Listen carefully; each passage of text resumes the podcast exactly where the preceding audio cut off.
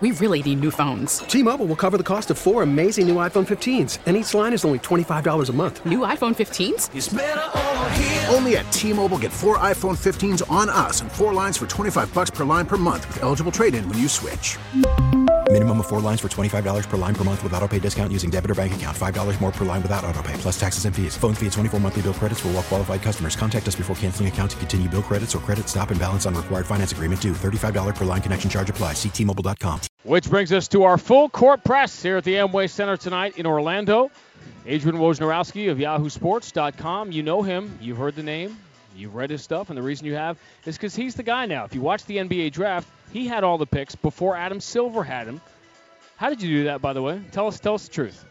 How did you have every single pick before any of us even knew? And why did we all bother watching? If you, well, we, you know, that's what that's what we do at Yahoo. We try to get up in the morning and see if we can wreck uh, ESPN's TV events. what uh, what brings you to uh, to Orlando tonight, which is obviously in many ways no longer uh, one of the hotbeds of the NBA after it being one for the last decade? Yeah, no, I, actually, I was down here on a family Thanksgiving vacation at Disney. Now, now I need a vacation from my vacation after three days in the Magic Kingdom with the kids. But uh, no, it was a good chance to come over and see the Magic. I haven't even seen uh, Boston in person uh, yet this year, so a uh, good chance to come out and uh, see see both teams before I flew home tomorrow. It's obviously obscenely early, but what the heck? We're media. This is what we do. So, do you think when it happened, when the moment happened after two years of build up to the deal and what they could get and how they were going to rebuild their team, did they, in the moment now, as we're talking at late November of 2012, does it seem as if they got the best deal they could? Well, the criticism everybody had of the Magic when they did this deal was not taking Andrew Bynum back. Why wouldn't you take back a 24-year-old center, uh, all-star center, and we're, we're seeing the reason now. Um, and they had Orlando had two concerns. They had great concerns about his knees, um, as did Philly. Uh, his career is in jeopardy right now. Not just his season, but his career is in jeopardy. But as much as that, they felt like he was a player who was never going to play a full season. And by year four or five, the damage that had already been done to his knees, that this was a new regime, and the idea of um, making the deal, bringing him in, and then giving him a max deal for a player who had not played a full season uh, until last year. Um, you know, I think it's worked out fine for the Magic. They had they've got a couple young players in Vucevic and Mo Harkless and Andrew Nicholson who, you know, they'll start to build around. They'll be back in the lottery this year. They'll have lots of cap space, and you know, Orlando's always been a place free agent wise that um, you know players have always had interest in coming to Florida, coming here. So um, you know, they've um, I think they probably did looking back now as well as they could have. Well, you look at this team and, and you know building around Big Baby. There seems to be so much um, angst when it comes to Big Baby, the coaching staff. Have you you read anything else about you know what's going on with him? Our Boston fans would definitely like to know that. Well, you know they're depending on him at least this year to you know really anchor this group with JJ Redick. Those are the veterans and. You know, these aren't frontline players anywhere else, but they're guys who have been around winning teams and been part of winners. I think part of the reason with, with Big Baby is they always felt he has a very tradable contract in that they didn't insist on putting him in that Bynum deal. Same thing with Redick because they knew these players would have value on the market. And I think every veteran they have here in Orlando, at some point here, they're going to end up trying to move them to get younger, to get, um, uh, you know, maybe another pick out of it. So I think most of the veterans are just temporary here right now. And speaking of younger players and building through the draft, you were in Brooklyn a few days ago and you saw Shabazz Muhammad, who a lot of people are thinking is going to be the number one pick. And that's probably the worst thing that could happen to any young player because we start picking out the flaws yeah. in their game right now. And obviously, no one can really live up to that. What Seeing him live, what did you think? Well, it, he's a, and, and is what all the NBA scouts and GMs who were there that night said. He's a guy you're just going to have to see more of. It wasn't fair to judge him. He hadn't practiced much. Yep. He just gotten eligible he had some injuries this summer where he had been away from the court. You could see he was a little out of shape, but he, he's very skilled. And, and the one thing that, uh, and you saw in that game, even when he was trying to find his way around um, and, you know, trying to fit in with a group he hadn't played much with yet, is he plays really hard. And his competitiveness is what NBA guys who watched him even in high school when they would scout him at the All Star games felt. But this is going to be one of those drafts where, you know, as one executive said to me, whoever is the number one overall pick, he's going to play himself into it over the course of this college season, whether it's Cody Zeller at Indiana or Muhammad at UCLA. Last year, the minute Anthony Davis showed up at Kentucky, everybody knew he was the number one pick. This year, um, you know, there's not that guy who's there are no franchise.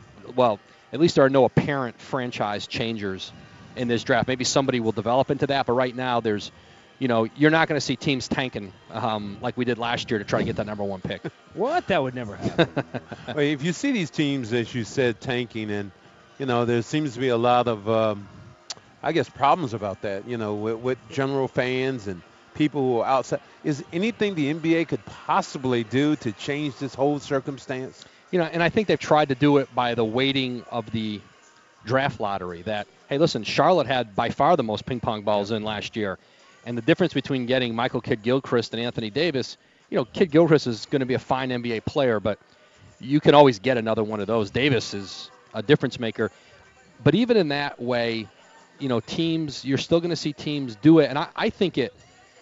I really think it has a dramatic, more of a dramatic effect on teams and the culture of an organization when you do that and the players think that the management doesn't care about winning, why should I go play hurt? Why should I why should I dive into the stands for that ball? Why should I you know, I, I just think you set an awful tone for an organization. Yeah. When you do that, yes. it's, it's almost never worth it in the end. And once you let that into your locker room and into your organization, it doesn't just magically go away the next year when you get maybe you even you get that good player. Um, I, I you know I think it's um, I, I think it's paid off in very few instances they fixed uh, flopping and working on flopping in games, and now flopping entire games obviously will be the issue they'll have to attack. Yeah, and, and you you just lose the credibility with your fan exactly. base. People aren't dumb, and they see it. And um, no, you know, and it's just, yeah, I, I think it's um, it's such a loser mentality, and uh, organizations who do it, I, I, I just have so little respect for. Adrian Wojnarowski from Yahoo Sports joining us now. You wrote the definitive piece on Ray Allen's decision in the 24 48 hours after it happened in July. And emotions, obviously, it's funny because they're so strong right away. And then the games start and time goes on. There's different storylines, but obviously, all roads will eventually lead right back to Boston in that game. In covering the story the way that you did, do you have an understanding for why Boston fans are so divided and how why there will be some negative reaction towards him when he comes back? There's no question. That's it's sports. It's emotional, and you know I think players in a league have maybe less of a problem with Ray going to a rival. Um, I think some players in the league do have it and say, hey, I never would have gone to, especially with what Boston and Miami had. And I, I think if Ray had gone to any of the other 28 teams that he could have gone to, I, I think it would have been the fact that he went to Miami, I think, amplified this and, and took it to a level. And, and I think Ray was a little naive about how people were going to react. I think Ray thought that you know, his place in New England, not just Celtic history, but New England history at UConn and what he did with Boston, that I, I think he was taken back um, by the reaction to it. And I'm surprised he's surprised, you know, and I'm sure you guys are too, because I think, you know, you, hey, you can do it and go to Miami and play, and that's great. It was he's a free agent. He earned the opportunity and right to go anywhere. But but I I was a little surprised that Ray uh, d- didn't see this coming. He, like all of us, he wanted it all. He wanted to do what he wanted to do and yet keep the legacy, which is more important to him than it is to most guys. Fair enough? Yeah, a- absolutely. And I, I, think, you know, if he had stayed and finished in Boston, I, I, I don't know. It's hard to get your number retired for the Celtics. It really is. And there's so many. But I, I got to believe he would have certainly it would have been in the discussion, but you you know we know no, it that, won't that's happen never now. now. Of course, that's not going to happen. Yeah. Well, you know, I'm on the other side that whole thing with Ray. Um, of the boo, uh, just clarify for people of the booing him or the reaction to him well, or of the number well, going up. Of everything, really. Basically, when we talk about booing Ray, and you know, I just saw a guy who came there, played hard. He was injured. He felt greatly maligned because there possibility of all these trades happening around him. We saw him several times. And to me, his legacy is sealed, uh, as you said, in New England, as in a Boston Celtic. And as time goes on, I think you know, all these wounds are healed. And, and I'll be the person, you know, that you can go to and say that about because it, it literally took me 15 years for me to, by the time I put on the Celtic jersey and left it and then came back and had my jersey retired again. So, so it, it is one of those things, again, I just see you didn't choose to leave, and you didn't choose to leave to go play for the Rivals. Well, once you got, once it didn't make any difference. Once you got the deadpan from Red, and once you got the, once you got you dead, dead to you, me. Once you got dead from Red, that was normally a sign, even with the media, that you know you could no longer come back. No, and, and I, I agree with you, Cedric. When you say down the road, I do think. Listen, it's going to be hard for Ray as long as he's still wearing that Miami uniform this year, next year, however long he plays there. But I agree with you. Someday he's going to come back to Boston for some ceremony. They're going to bring his team back, and he'll get a great ovation. I, Yeah. I agree with Cedric on that, but but it's not going to happen while he's still playing for the Heat. That that's for sure. Well, if you speaking of being dead to red, if you're dead to Jim Buss, I guess no matter what happens, uh, one of the most bizarre things is it was going on over that weekend. I think all of us just assumed that Phil Jackson was going to be the guy, especially people that have mock Twitter accounts of yours. Um, how, on the surprise level, when most of us were just leaning, I think the reason I'll, I'll tell that story about somebody who has, you know, now you've become such a big superstar, people are ripping off your, your Twitter handle, and some people uh, got fooled, myself included, when Robert Flores, my buddy at ESPN, saw it and didn't really look, and that's how it works now. It's one of the reasons Twitter is so scary and dangerous. But it was also, I think, because all of us were expecting it to come any minute, Right. expecting you to be the one to break it, that we were all shocked that it didn't happen. Why did it not happen? I, Phil had that job when he met with ownership, when he met with Jim Buss and Mitch Kupchak that Saturday morning. They they weren't really.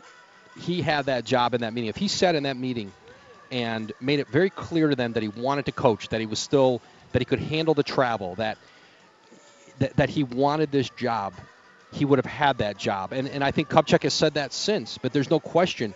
But when Phil walked out of that deal, kind of still um, he, he had made there were things he wanted. He never in his wildest dreams imagined that they would just walk away and go give it to Mike D'Antoni.